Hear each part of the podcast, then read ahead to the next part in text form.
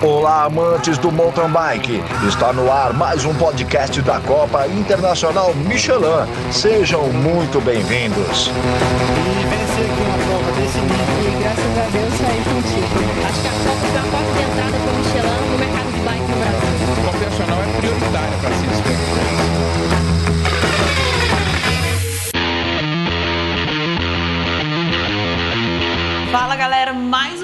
gente tá aqui com quem? Gente, com gringos. Afinal, a gente tá aonde? A gente tá na Copa Internacional de Mountain Bike.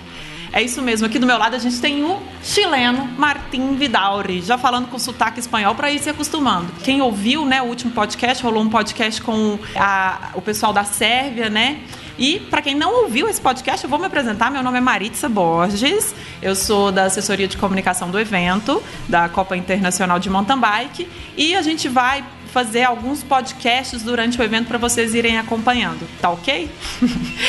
então, né, bora falar espanhol. Isso mesmo, o podcast que nós vamos gravar vai ser em espanhol. Daqui a pouco vai ter até escola de idiomas patrocinando isso aqui, porque é isso, né, gente? Não é mesmo?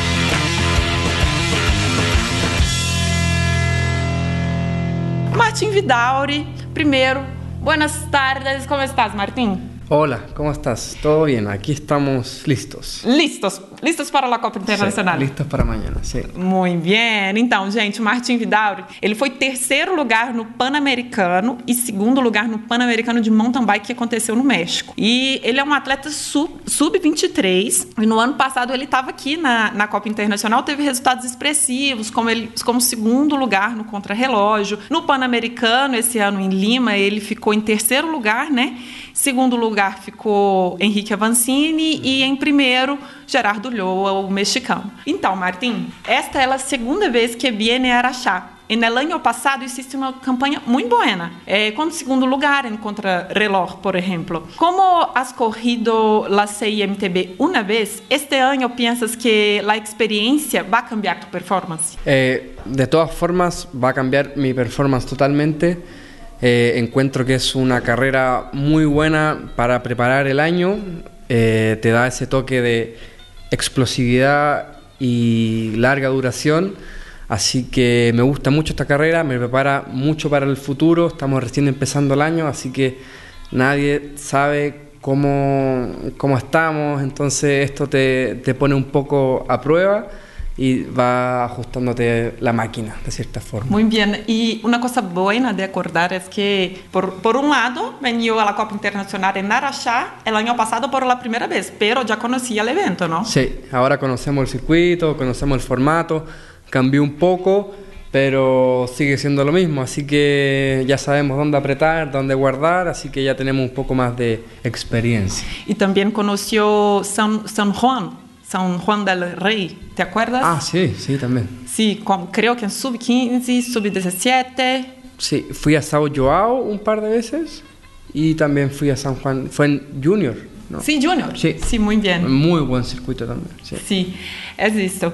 Entonces, como estuvo en Araxá el año pasado, la competencia fue distinta con la maratona en el primer día, fue un poco duro, ¿no? Sí, fue duro para nosotros los jóvenes, que falta un poquito ya de, horas. Definió un poco toda la carrera, entonces si uno hacía una buena contrarreloj o un buen short track, las diferencias no eran las mismas con la maratón, entonces me costó mucho la maratón, partieron muy fuerte y terminaron muy fuerte, así que esta vez vamos a intentar de llegar lo mejor posible a la maratón porque lamentable ahí se juega la, la carrera. Sí, y este año la maratón cambió. Va a ser en el sábado. Sábado. Para ti va a ser mejor. ¿Qué piensas de este Sí, formato? Yo creo que va a ser mejor.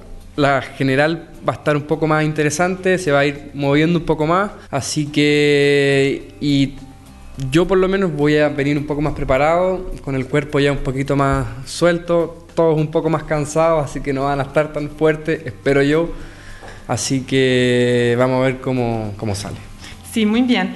Ahora, a ver acá. ¿Cómo ves, Martín, Martín, que la Copa Internacional de Mountain Bike fortalece el mountain bike de Latinoamérica? Eh, eh, es fundamental, encuentro yo. el nivel de medios, de auspiciadores, de patrocinadores que tiene el evento llega a todos lados. Yo en Europa he escuchado esta carrera, que hay gente que quiere venir, que me piden, oye, buena esta carrera o qué sé yo. Entonces fomenta mucho el nivel en Latinoamérica y también hace ruido afuera en Europa. Entonces es un gran evento donde nos juntamos los mejores de América para seguir creciendo y generar esa competencia que es muy linda. Muy bien. Y hoy Chile está, no, sé, pero creo en top 30 en, en el ranking de las naciones, ¿no te acuerdas? Sí, por ahí creo que 32, Una cosa así. pero cerca. Pero cerca de esto puede tener un representante, ¿no? Sí. Entonces, ¿cómo, cómo ves que esta competencia, así, así como es un SHC, Sí. cómo ves que esto puede ayudar a los chilenos a tener un representante en Tokio? No, es bueno. Eso sí, tengo que contarles que ya hay un representante. Yo ya gané un cupo el año pasado Ah, sí, en el Mundial. Así que ahora entraríamos, tendríamos que estar dentro de los ocho para tener otro cupo. Y eso ya lo veo complicado. Pero sigue siendo un buen evento para avanzar en el ranking y en la fila de largada, que es muy importante. Y en el Mundial te quedaste en... en Cuarto. Cuarto, sí. Sí. En cuarto. Sí. Ah, sí, porque son dos. ¿Cómo es esto? Eso era un cupo, son dos cupos que se reparten entre los sub-23 a los países que no están dentro de los 23 en la lista UCI. Es un poco complicado, pero yo estaba compitiendo contra casi toda Sudamérica, un poco Inglaterra, y tenía que ganarles a todos estos para poder obtener ese cupo como país. Entonces, en sub-23 se repartían esos dos cupos. Ah, sí, muy bien. Ahora, para así, cerrar un poquito, pero también vamos a hablar un, un poco con Renato de Bikecast, ¿no? Es- Ojalá me entiendan. sí. Sí. ¿Cuál- para ti, Martín, así, ¿cuál es tu expectativa para Araxá este año? ¿Espera alguna colocación especial? Eh, me gustaría estar en la final dentro de los cinco primeros y ojalá ganar algún día. Mañana yo creo que voy a dar todo para que sea un buen día. He estudiado bien el circuito, así que quiero dar una sorpresita. Vamos a ver cómo se da. Muy fuerte. Sí. Va a ser una gran competencia, una gran carrera. ¿Es esto, Renato? Nós também estamos aqui, o Bikecast, em parceria com a Copa Internacional, produzindo alguns podcasts e alguns vídeos. Nós vamos falar com o Martim.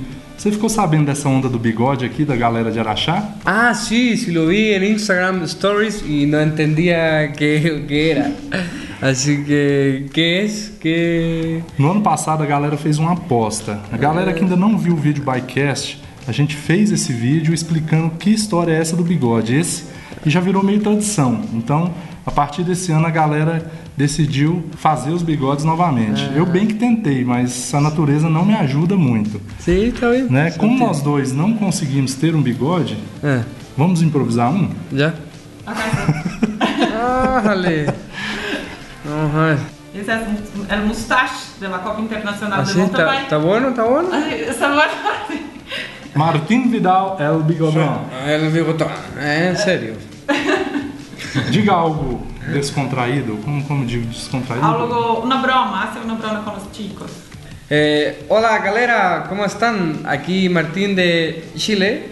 Los quiero dejar a todos invitados a Araxá para que vengan a ver un buen circuito con hartos saltos y buenas curvas. Ahí nos vemos. Sim, muito bem. ¿Sí? Muito bom. Valeu, pode tirar o bigode. Olha essa cara. Tira e joga logo, tira e joga fora. Ai, não sabe. No sales, no sales.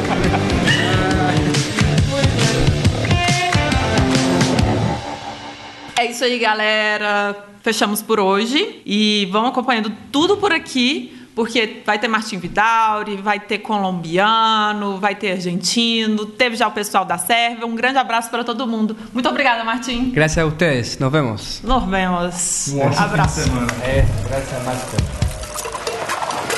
Chegando mais um campeão, completando o podcast da Copa Internacional Michelin de Mountain Bike.